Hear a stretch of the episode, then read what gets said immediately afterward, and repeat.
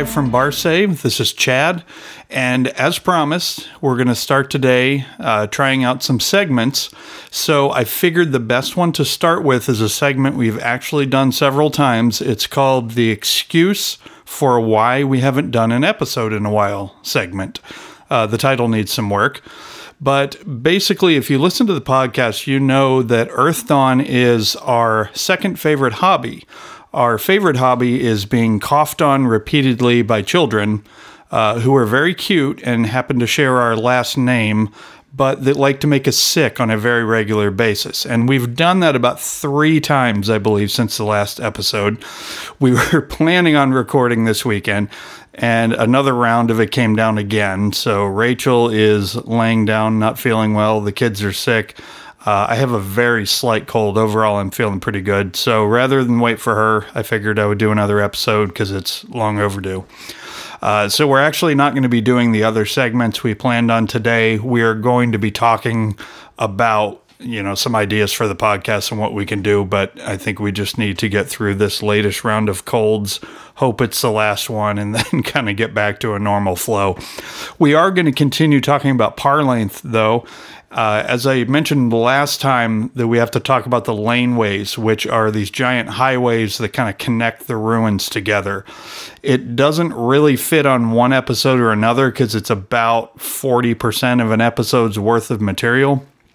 Um, so I need to decide whether to tack it on and make one big long episode or split it up. Uh, what I have here between the laneways, the war zone, and the western catacombs that may end up being two. So I'm just going to hit record, do the whole thing, and uh, I may end up splitting it into two, or it may be just one longer episode. I'll just see how it goes.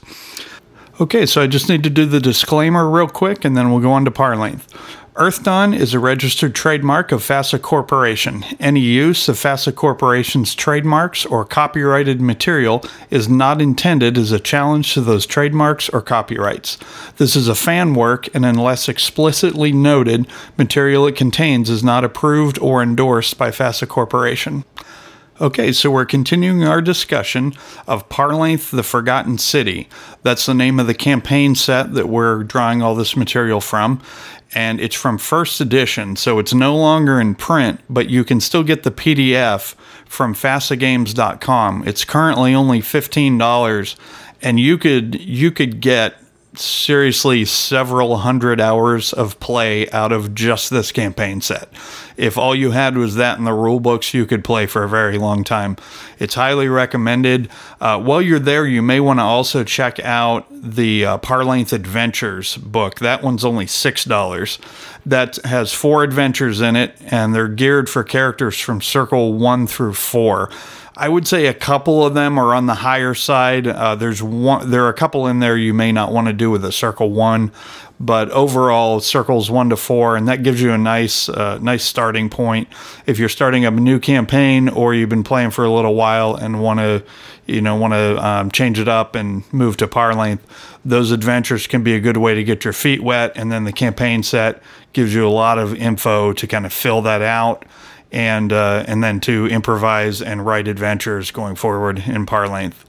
We mentioned a little bit at the beginning of the series about the overall structure of this campaign set, but I wanted to review it real quick because that's been a while. Each section of the ruins has its own section in the book, and each one is an above ground and below ground. The city is divided into fourths, so you have eight sections, and today we'll be talking about the western part of that. Now, each section in the book, at the beginning, it gives you a, uh, a really quick first person viewpoint story. It's it's a like a diary entry, or maybe it's a scrap of paper that was discovered, uh, where someone had written down an account of what happened to their adventuring party. And there's one of those for each section of the city. I don't really have the time to uh, to read it and go in depth on that, but I recommend if you have the book, if you go through that and read those on each one, that can be something you can you can show the players too. There are no spoilers in them, but it gives you kind of a good feel of the flavor of each section of the city, and then the GM and the players can kind of read those and get a quick glance of you know what what would it feel like to play a game in that part of the city. And just a quick reminder also that the box set and the PDF version of the box set as well contains, I believe it's 24 player handouts. And these cover different areas of the ruins. They can be anywhere from hand scrawled maps to uh, historical accounts to other adventurers' diaries, things like that.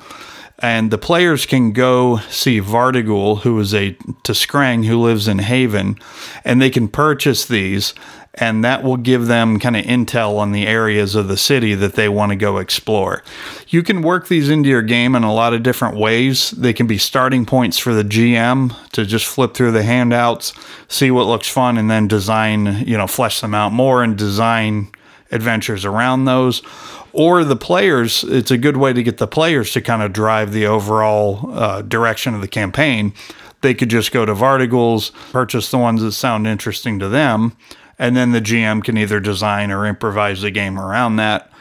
Or you can sort of do a blend of the two. The the GM could plan a game in a particular part of the ruins, and then the players, knowing that they're going to be heading uh, to the war zone or to the twists or wherever they're going, they could go to Vartigul's, purchase some information, and kind of flesh out their knowledge a little bit more uh, so that they're better prepared.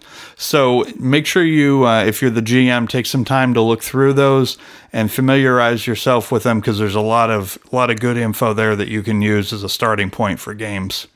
We talked about that a little bit more. We talked about Vartigul and the people working with her and all of that and her personality. If you refer back to our episodes that we did about Haven, she comes up a fair amount. Okay, so it's time to talk about the laneways. The laneways were originally called the Grand Boulevards, and they were these absolutely massive roads that dissect the city into quadrants. Now, they don't run north, south, east, west, they're on diagonals. So you have a northeast, northwest, southeast, and southwest laneway and the southeasterly one, that one dead ends right into Haven. So if you go through the Haven Gate and go into the ruins, you're on the southeast laneway. And if you keep following that, it'll take you right to the center of the ruins where it connects up to the other three laneways. Now, these streets are 20 feet wide and they have a 10 foot wall on either side made of limestone and granite like all of Parlainth, these were built to inspire. The purpose of the city was to make people in Barsaive look at it and think about how great Thera was. So these were originally just lined with statues of famous Therans. These could be political leaders or military leaders or magicians, anybody that was uh, of great stature in Thera probably had a statue on here. Now, most of these statues are pretty well broken down. Some of them you just see some feet there, other ones are, you know, half intact. Maybe the head's gone, the arms are gone. They look nothing at all like what they originally would have been, but this would have been a sight to see back when it was new. Now, as the laneways come together in the center of the city, there's a magical fountain. This would have been kind of the center of public life at the time before the scourge. And this fountain would put on these just brilliant displays of magic and light and sound, and it was just a sight to behold. But like all other things in the world of Earthdawn, the scourge took a major toll and it was corrupted. And now, instead of being the singing fountain, it's called the screaming fountain. And instead of water, it runs with blood. And it was lined originally with all of the passions, one statue of each passion. But curiously, all of the statues of the passions have been destroyed except for three, and those are the mad passions. The, the passions that uh, represent evil and chaos. Those are the three that are intact. Now, the scourge not only affected the look of the fountain, but it actually distorted the magic that makes the whole thing work. And now the fountain has what's called mental assault. It is a basically it's like a spellcasting roll that the GM rolls, and depending on the result, it can uh, have different effects, ranging anywhere from a uh, maybe a strong compulsion to leave the area. It could make someone pass out they could have temporary insanity or, in extreme cases, even permanent insanity. Now, the book gives the GM a lot of flexibility here because what may be appropriate for one group could be just overwhelming for another group. So the GM can kind of decide is it a fixed difficulty or does the intensity go up and down? So you can tailor the the uh, step that you roll for your group. I sort of like to use this as more of a color background kind of thing. When people go buy it, it should be a challenge, but I don't, you know, want the entire group going permanently insane. That just wouldn't be a lot of fun for any. Well, it'd be fun for me. It wouldn't be that fun for the for the players. So I kind of tend to make this something that is a stumbling block, gets in their way a little bit, but doesn't completely derail the whole game. But you know, it's up to the GM, like all things, how big or a small, big or small of a part they want this to play. Now, one thing about the laneways is that since they're so heavily traveled, this is, after all, the main way of getting around the ruins. They have been pretty well picked clean of loot. Uh, so you aren't really going to probably find much of value there aside from possibly coming across some fallen adventurers or maybe uh, some bandits that you know maybe some bandits attack you you fight back and you can take whatever whatever they had on them. So you can gain some things like that but this is not really like a treasure hunting area. Pretty much anything of value in the laneways themselves would have would have uh, disappeared long ago now, originally, the laneways would have offered very rapid and very safe travel throughout the whole city. That was their entire purpose. But there was a civil war that broke out shortly after Parlainth was removed from the world. And it turned out that the horrors were behind the civil war, and they were they were uh, basically influencing people to push one faction against another. And there were these ongoing wars that just raged back and forth. And in that war, it was obviously important to be able to move around the city. So control of the laneways was a major strategic objective. So as a result of that, you saw a lot of heavy fighting in the laneways and so it, it completely changed the landscape. So now it's littered with rubble. It's difficult to ride. Um, animals, anyone riding an animal needs to actually make a uh, animal handling test, or the animal, if it's running by itself, would have to make a dexterity test. Um, you need a nine or uh, you need a five if it's a Thundra beast that you're riding. They are they are more sure-footed but you'll have whole sections where this 10 foot wall has come down. And if you think about how large of a wall that is, if a 10 foot wall uh, comes down, that's going to be quite a bit of rubble. So you have uneven footing, you have broken stones everywhere, uh, statues that have fallen over. It's just a pretty chaotic area to try to go through. Now, the other thing that makes it even more complicated is it's not just it's not just the surface that was damaged. Some of this damage was so uh, so intense that it knocked a hole right down into the catacombs below. So not only do you have to worry about tripping and falling on the surface, but you may actually plummet all the way down into a cavern. It could be a fall high enough to kill an adventurer, um, or at least wound them seriously. And then on top of that, you fall down into the catacombs and you don't know what's lurking down there that you're going to have to deal with. So, on the whole, the laneways are now one of the most dangerous parts of the ruins. It still can be a good way to go. It may be faster than trying to, you know, hop over the wall and navigate through one of the other areas of the ruins. So, it's definitely something you should consider using. You will probably end up on the laneways a lot but don't think that just because you're on a road that it's uh, you know that it's going to be a picnic. You know having a picnic on a road like you do uh, is an excellent metaphor. So it's not at all like that. So in addition to this chaotic physical landscape with all this rubble you also have to worry about the fact that you're pretty well exposed. Anyone who wants to could find a spot to camp out to ambush you because they can see you coming down the laneways for a while uh, it's not like a you know city streets where we have a lot of little alleys and sideways. There's one main way you're going. They know which way you're going to be going, and they can just just find the perfect spot to launch an ambush. This is a pretty common occurrence. There are different gangs and uh, different groups that will try to control the laneways, but none of them have the uh, the numbers to be able to control all of it.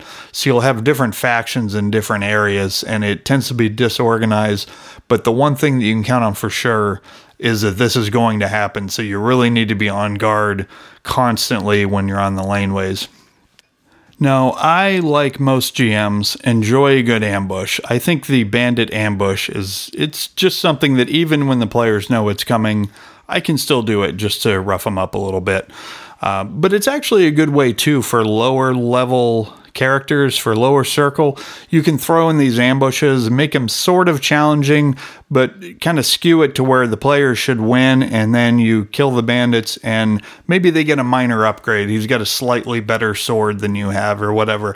So, this can be a good way also for newer groups to kind of get them some combat experience, get them familiar with the the system and how the dice rolling works, and also get them some gear. So, uh, so that's one of the things that I like about the laneways early on in the campaign. But what's even more fun for the GM are traps. Everybody loves traps. Uh, the book's got some specific kinds of traps, but one of the major ones you'll see in this area are blade traps. Um, there can be pit traps. You can have all kinds of things, and obviously, you can make your own.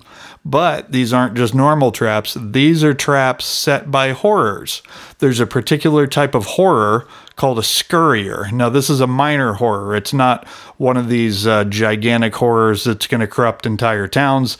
These are little annoying monkey like things that have no skull on top of their head and you can see their brains. So they're pretty disgusting.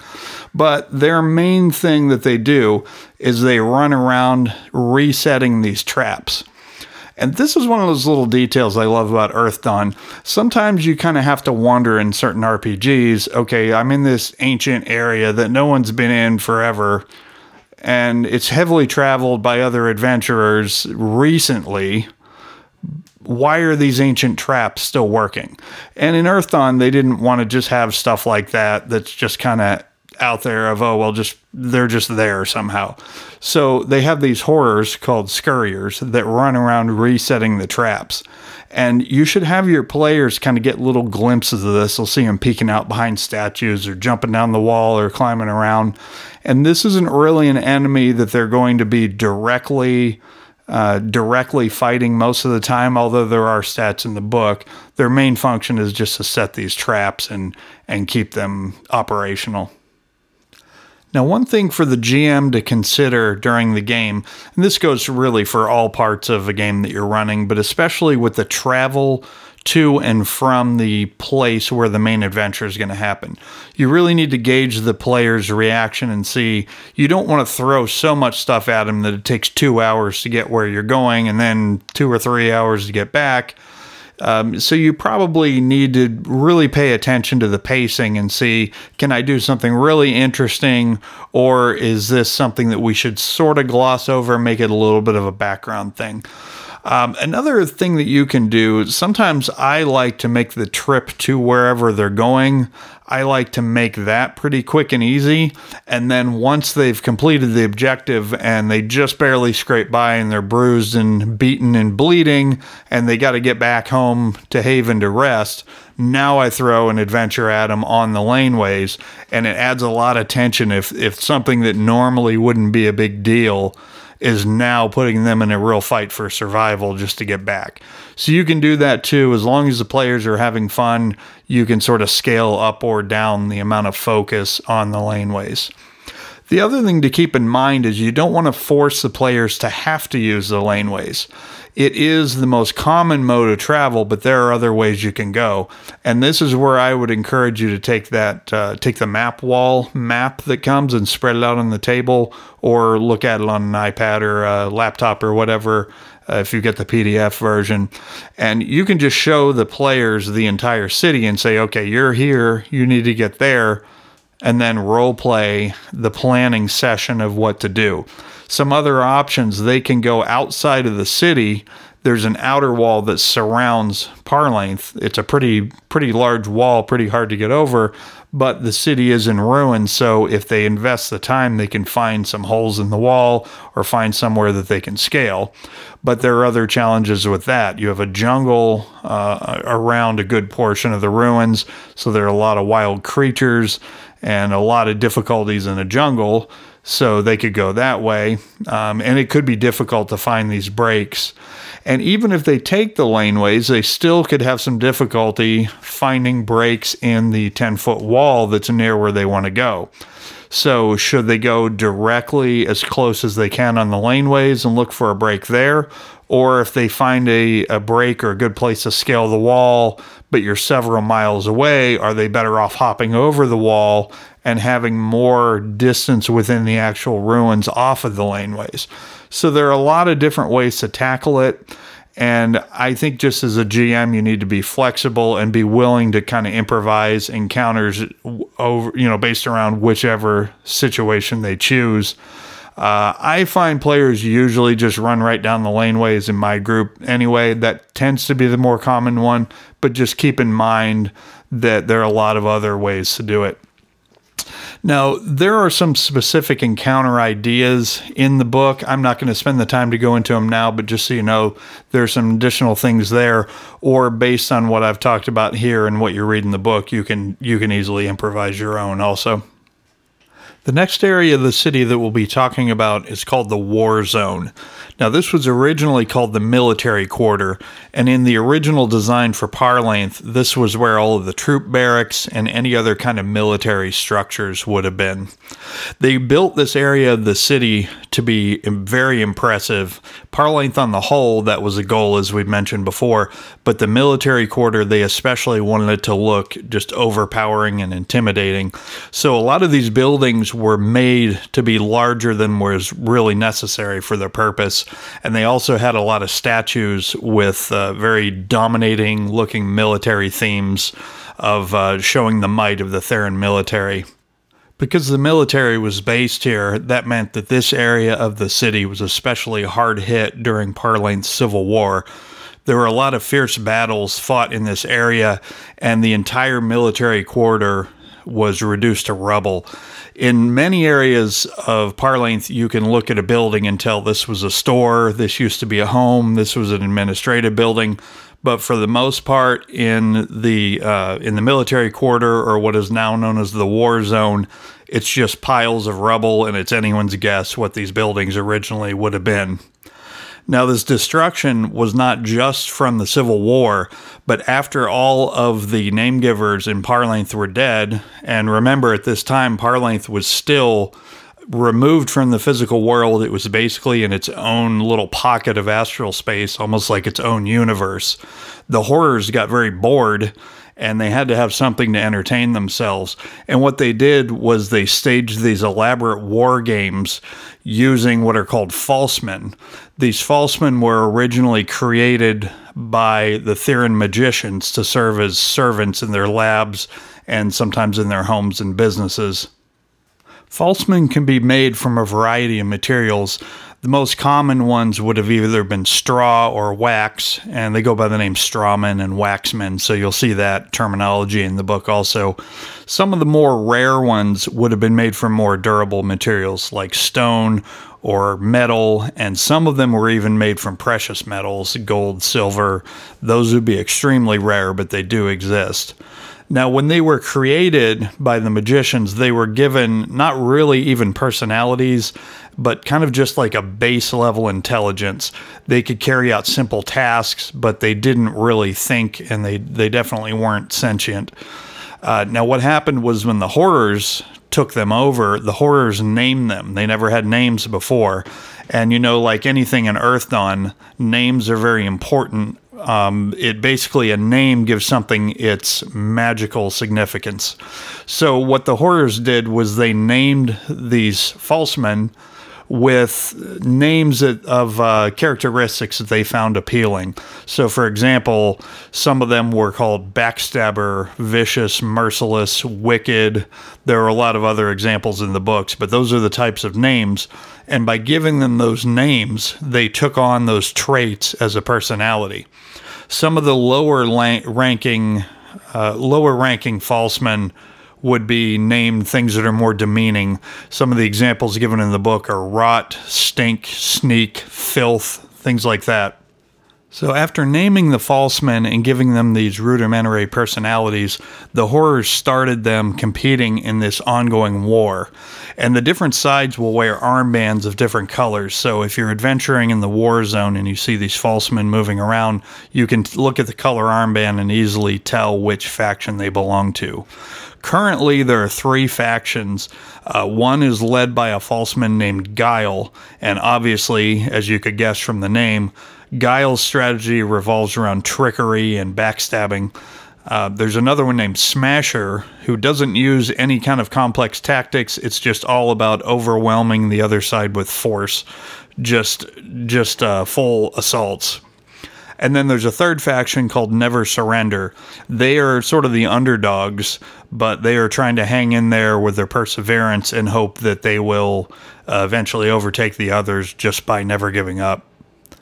Now, no side in this war ever makes any kind of permanent gains.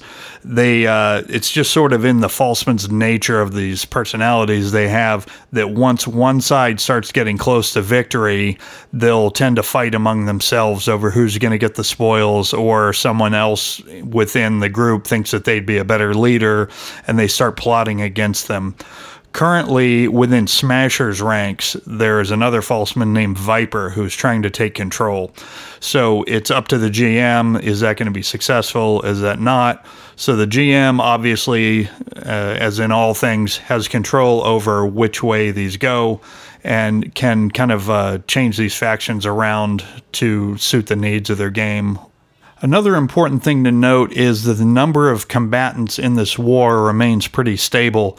Generally, the falsemen don't fight to the death. If one side ends up being overpowered, they will retreat, and the other side will let them go. They regroup and they just go do it again. Because the horrors, uh, you know, this was for their own amusement. It wouldn't be too amusing if the sides just obliterated each other and it's over. So it's sort of built into the game that it never ends. Now, it doesn't, I don't believe it specifically says in the book whether the horrors are creating new false men because some would be destroyed from time to time. I don't know if they're creating new ones, but I wouldn't think that would in any way beyond be beyond the powers of a horror. So if it suits your game, you could have the horrors making new false men as needed. For GMs wanting to use the Falseman Wars in their campaigns, the book gives you a lot of help. The three main faction leaders that we talked about Guile, Smasher, and Never Surrender their stats are in the book, but the book also gives you some information about the other general classes of falsemen strawmen, waxmen, sewnmen, and steelmen. So, between all of that, you've got all the stat information you're going to need. You may want to modify them a little bit for individuals, but basically, you can see the relative powers of, of these different types of falsemen.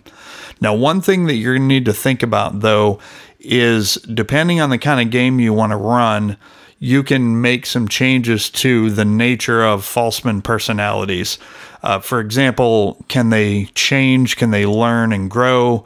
Are they truly sentient now that they've been named, or are they still more, you know, basically just an unthinking thing carrying out a task?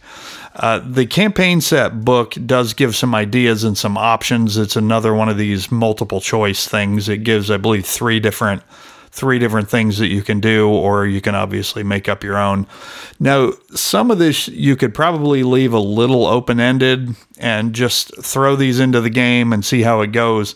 But if the characters start wanting to interact with these falsemen in non combat situations, it'd be good to have thought about that up front so that you know what they can and can't do within your particular uh, version of Earthdawn that you're playing. So, for example, it, it, might be possible to negotiate with some of them. So, say the characters want to travel through a particular area of the war zone to get somewhere else would it be possible in your game for the characters to have a conversation with the leader of that faction come to some kind of deal to allow safe passage through? You may or may not allow that as the gm the one thing that the book does say about that though is that even if you can work out a deal with a falseman like that realize it's still pretty risky for the player characters because one, even if the falsemen agree to something and stick to the deal, there are other factions that aren't going to be bound by that. Also the territory is constantly shifting. So if you go through one day and you make a deal with a particular faction, you could come back a couple days later and that faction's not even in control of that area. And the other thing is the falsemen have a tendency to just just uh, snap and go back on their word, and they might be fine one minute and attacking you the next. So thinking about those kinds of dynamics will give you a better way of knowing how to role play those situations if the characters, uh, player characters, come in contact with them. If a lot of players in your group really like hack and slash combat based adventuring, then putting the Falsemen Wars front and center in your campaign can be a really good way to do that. In addition to just the, the fun of getting to do a lot of combat, this can also be rewarding for the players because the heads, or if you can get a even a complete torso of a falseman, those can be worth a considerable considerable amount of money. And the more durable the material is, the more valuable they are. So, for example, a strawman head wouldn't really be worth all that much, but the head of a stone man or one that's made out of steel or some kind of other metal, those would be extremely valuable. So the more rare it is and the larger piece it is, the more intact it is, the more money. There's some tables in the book that give you the specifics, but that could be a um, that could be a type of game you could play if the players want to be almost like bounty hunters going out and killing these falsemen and then selling the pieces of them. But that's not the only way to use the Falsemen Wars. There is also a uh, gambling ring in Haven that has sprung up around around the wars there's this operation run by a fourth circle troll sky raider whose name is Pagmore Giltthroat. And he uses an airship called the Unyielding. And this airship will fly over the war zone and they will monitor which factions are in control of which landmarks. And there's a system based on the uh, the number of landmarks that change hands during a week, and you can place a bet and depending on how much of a gain or a loss that particular faction makes that week, that shows how much money you stand to win or lose. Now, this airship is really a, kind of a sight to see. You'll you'll sometimes just see it flying over the ruins and coming back. It's barely functional. It's got a giant section of the hull missing and it can barely steer and maneuver. And the book says that that uh, Pagmore makes a point of keeping it away from other airships because one, if he was ever attacked, he's just a sitting duck. There's no possible way it could defend itself. The other thing is it's not very maneuverable, so he could very well end up with a midair collision. So you can use this as a way to introduce the falseman. So if you are the players are walking around Haven or somewhere else, somewhere in the ruins and it's not even a part of the session you're playing today, you could just tell them they look up and they see an airship and it's over the western part of the city and use that to kind of drop in a hook so that when you bring up the Falsemen Wars a little later, they will already. Uh, you know, they could kind of make the connection. Oh, that was that airship that we saw. So it's always good to think about things like that and be leaving little breadcrumbs that you can use later. So, in addition to this airship being used to come up with the official calculation of which sides are winning in the Falsemen Wars, it also says in the book that Pagmore will take adventurers up in the ship for a fee. So, this could be a way, if they want to plan ahead a certain mission, they could do some aerial reconnaissance to go into a, go over a particular part of the ruins scout it out and know what they're in for. Another thing that I like to do with this is it's a cool place to have secret meetings. So if you're doing any kind of espionage or secret society based stuff, I have uh, I've had those kind of meetings on board the airship. Like have someone in the secret society they know Pagmore and they can get access to the airship, and you have this uh, this meeting up there on the airship where you're away from people that might be trying to spy on you.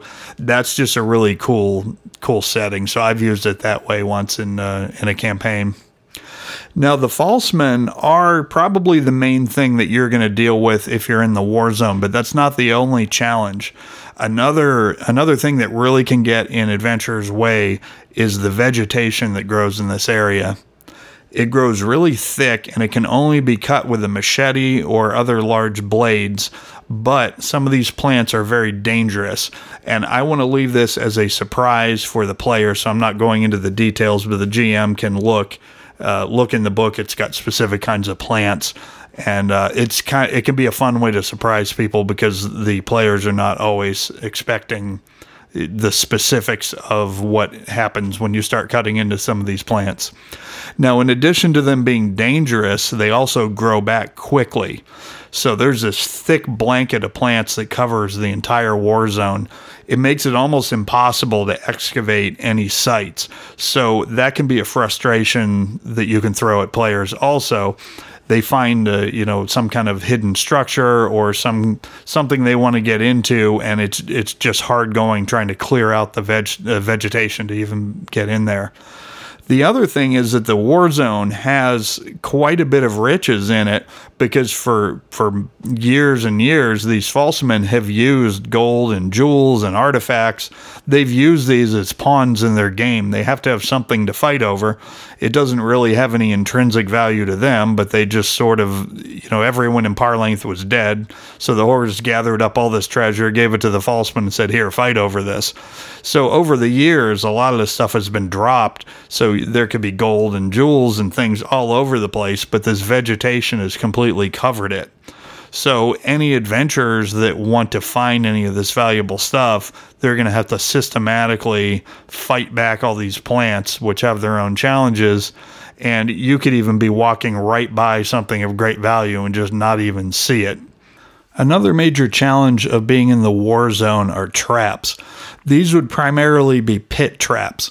Some of them were intentionally dug out by the false men as part of the war games, and those will typically have spears in the bottom but others are just cave ins that have happened over the years, either naturally or as a result of a major battle.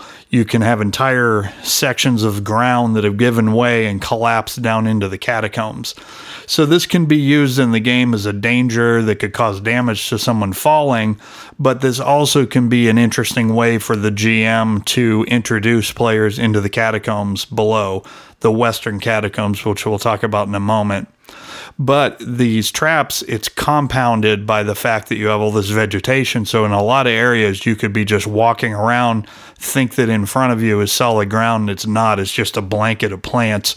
You put your feet on it and you just fall below. Now, an extreme case of this, there is a deep chasm leading down to the catacombs. It's uh, it's called the Great Ravine, and it was created by some sort of horror magic and it it is this massive cavern, and a lot of falsemen over the years have fallen into it. And they, there's actually a continuous battle raging at the bottom of this chasm by falsemen that were not smart enough to find their way out back up to the surface. So, in addition to the war zone being just an interesting area of the city by itself, it also is a nice way to get players into the catacombs.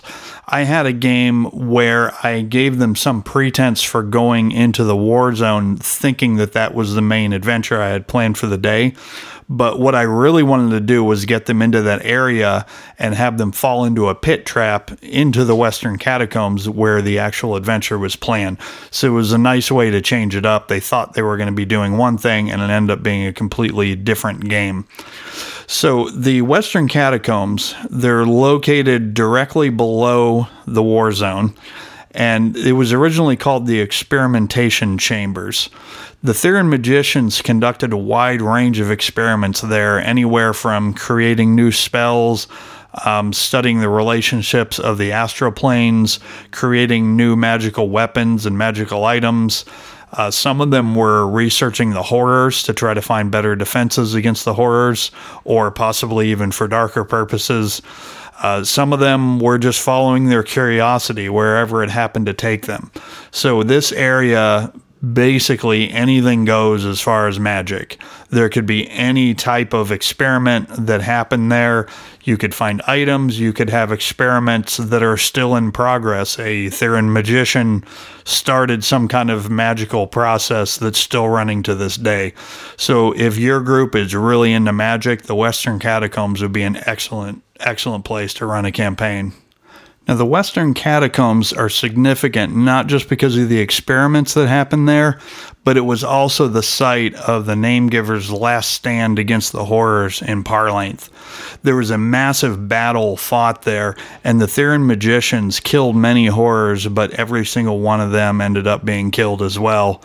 They, in some cases, unleashed some spells and magical items that they'd been working on that had not yet been fully tested. And the result is that there are a lot of strange magical effects in the Western catacombs that still linger to this day there are some specifics here that I really don't want to spoil for the players. So at the end of the episode, I'm going to give a spoiler warning and give you a few seconds to stop listening if you're a player, and if you're a GM, you can you can hang on. We'll have some ideas of uh, some things that you can do in this area.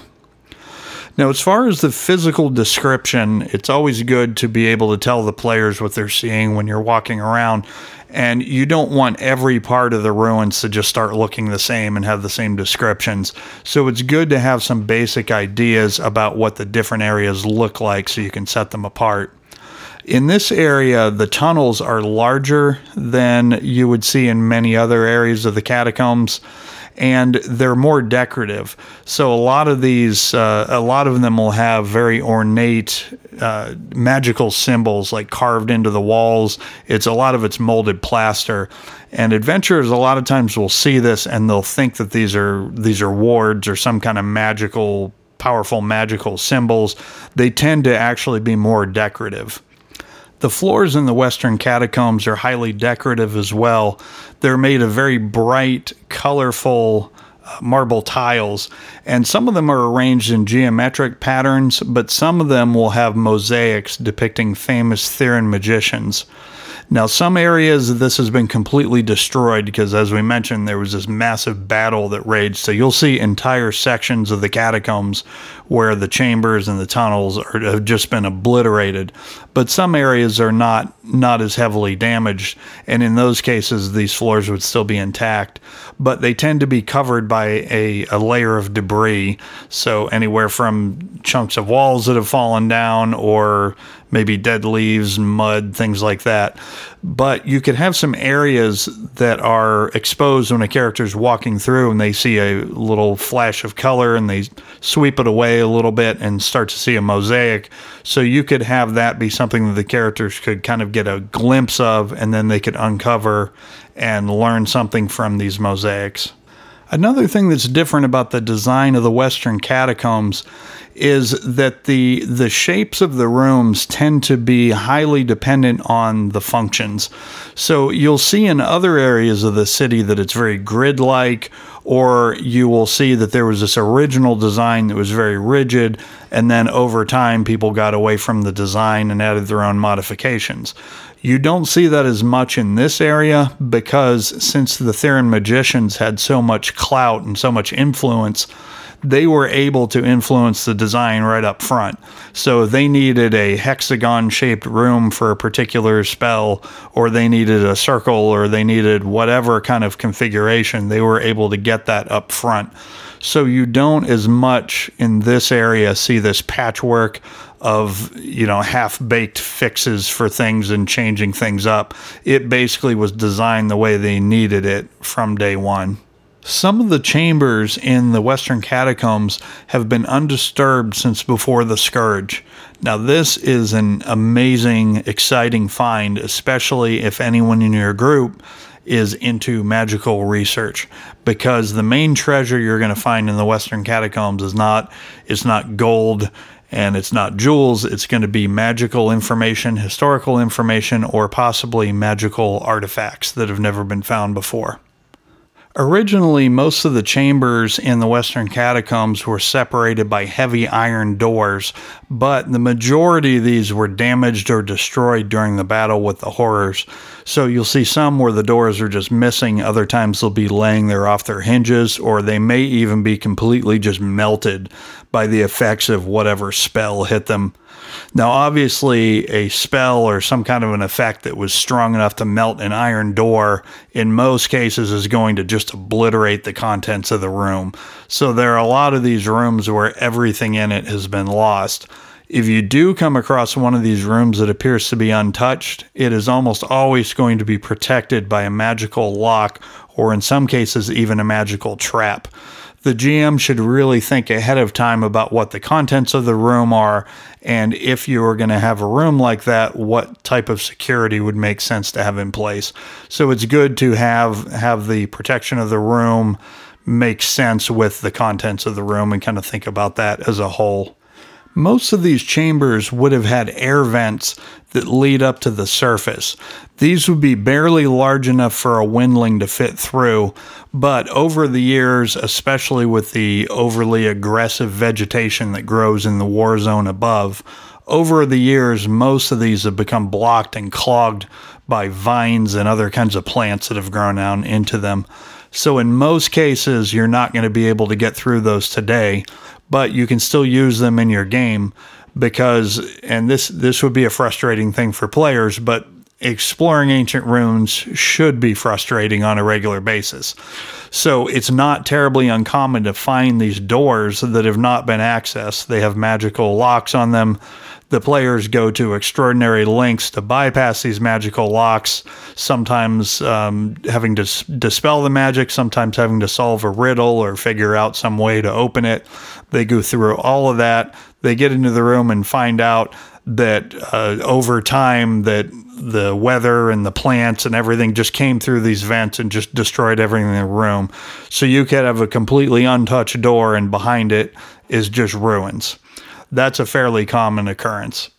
When characters are adventuring in the Western catacombs, they're going to come into contact with a very wide array of creatures, especially magical creatures.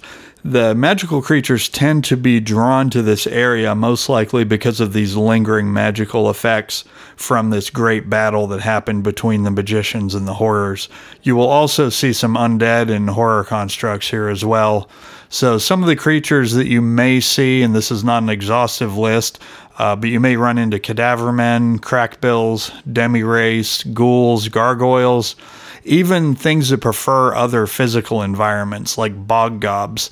The book says that uh, they will, because they're drawn to this area because of the magic, they will lay aside their preferences of living in swampy areas and they will come to the Western catacombs. You'll also have to deal with false men that have fallen down from the war zone above through some of these pits and that are trying to get back into the game. They're trying to get back to the surface. If they see an adventure there, and they're going to probably see that adventure as being an impediment to their uh, progress to get back up to the surface, and they'll be very likely to fight. Now, these are going to tend to be the weaker, less intelligent, low level falsemen, like the straw men and the wax men.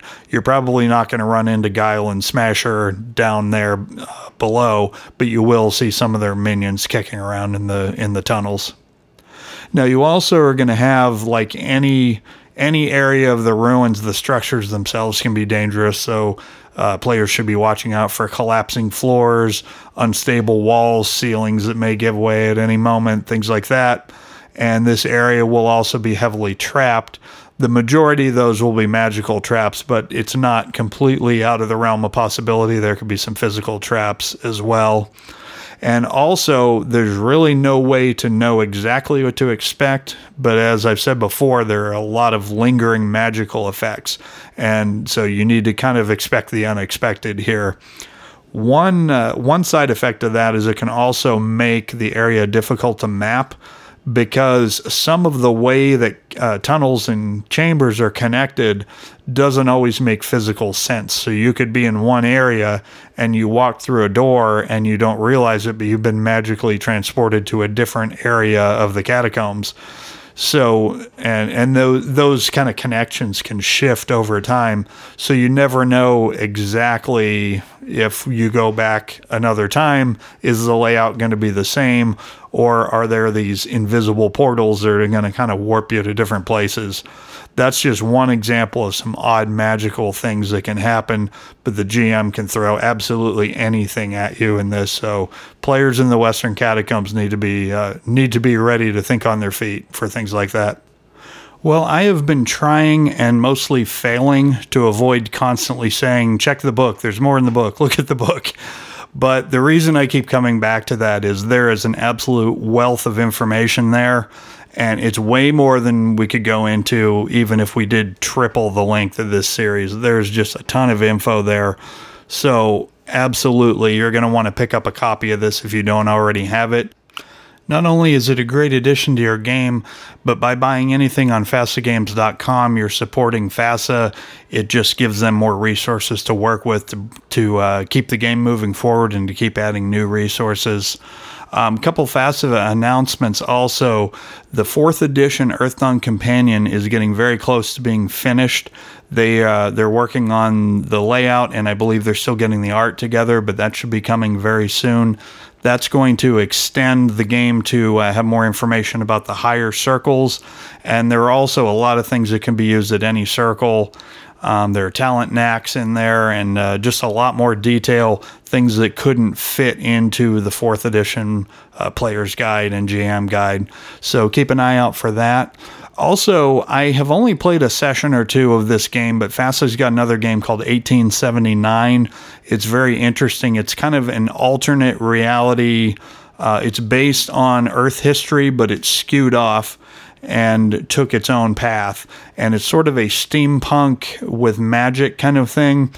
Um, so 1879 has had a few new products out, and they've also started a web comic. They've got a few of those. So check out fasagames.com.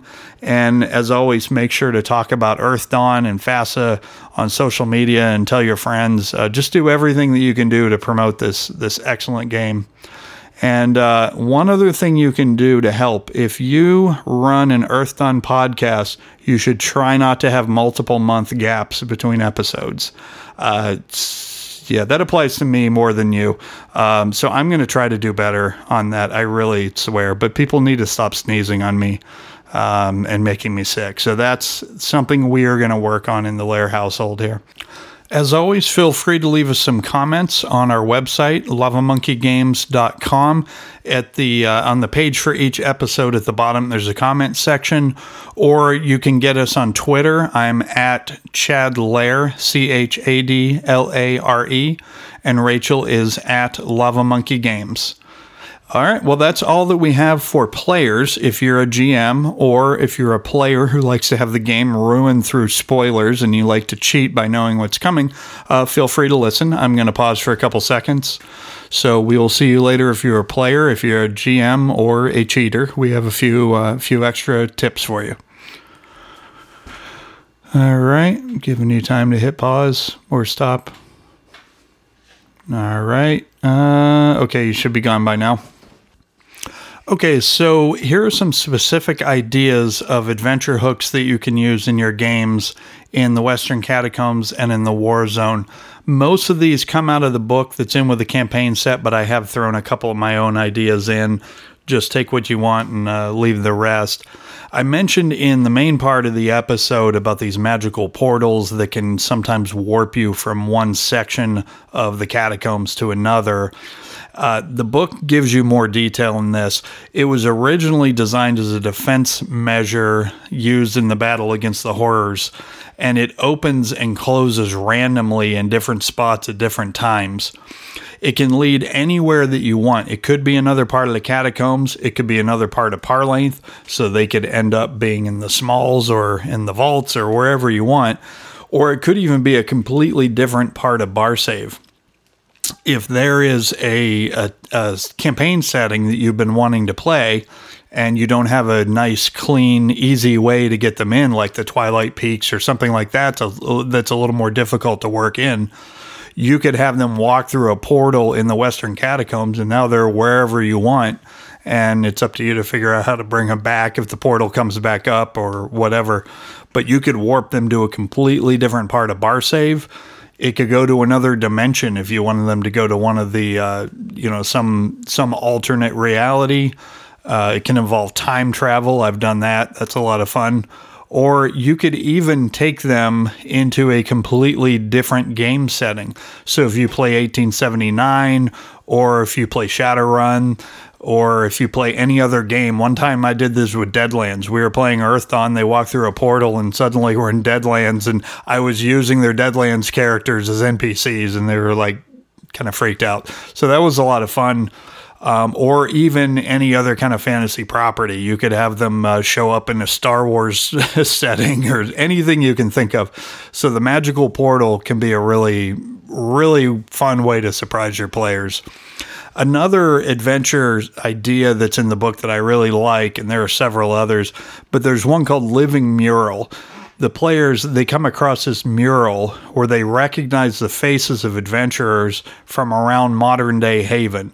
And one of the faces they recognize is one of the player characters. And it's up to the GM, just pick whichever one you think is going to make the game most fun. Now, the other people that are pictured that they recognize end up getting murdered one by one from left to right. And there are only two more people who have not been murdered in between the last murder and the player character.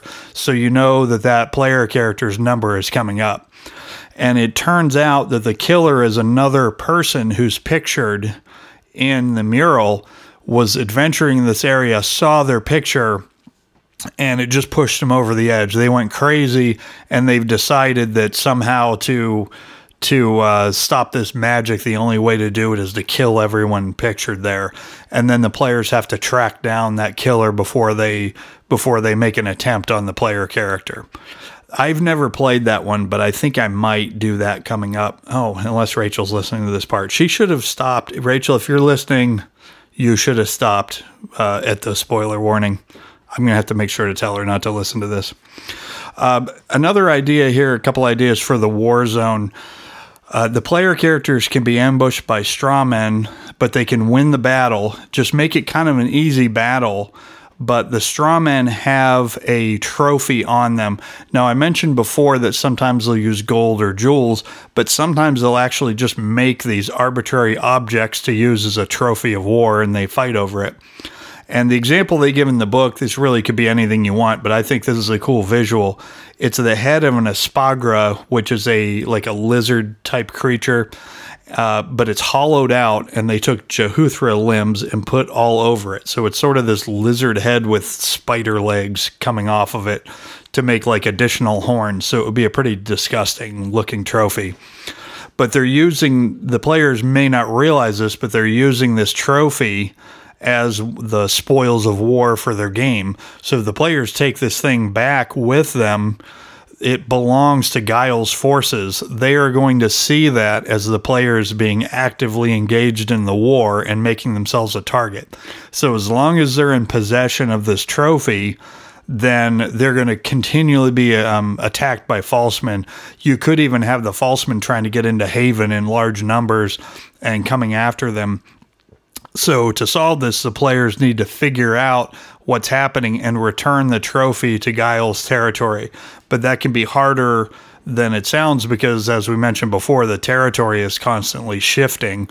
So they may go back to the same spot, and now that's under control of Smasher. So if they give the trophy to the other side, they're just compounding their problems.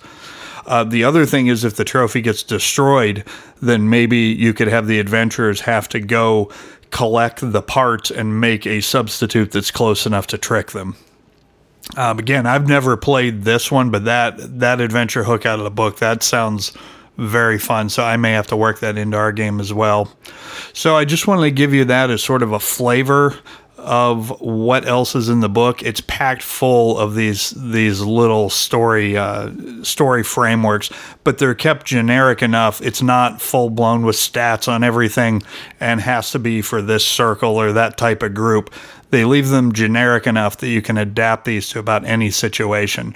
So if you get this campaign set in addition to the background information, you have a lot of ready to go frameworks and ideas for stories. So um, I always, when I'm prepping these, I see these great ideas, but I'm like, no, I can't say that because if anyone's listening, it'll ruin it for the players. So I just I couldn't resist on these. I had to had to mention them because these were very cool. Well, thank you for listening, and uh, we'll catch you next time. I'm to try to have it not be a long delay. Uh, but we will be getting back here shortly uh, talking about the rest of Parlainth. We've got two more episodes on the source material, and then I'm going to do a GM special where it's an entire uh, entire spoiler ridden episode. Uh, just talking about uh, what you can do with all this material and how to work it into a game. So that should be a lot of fun. Thanks for listening, and I will see you next time.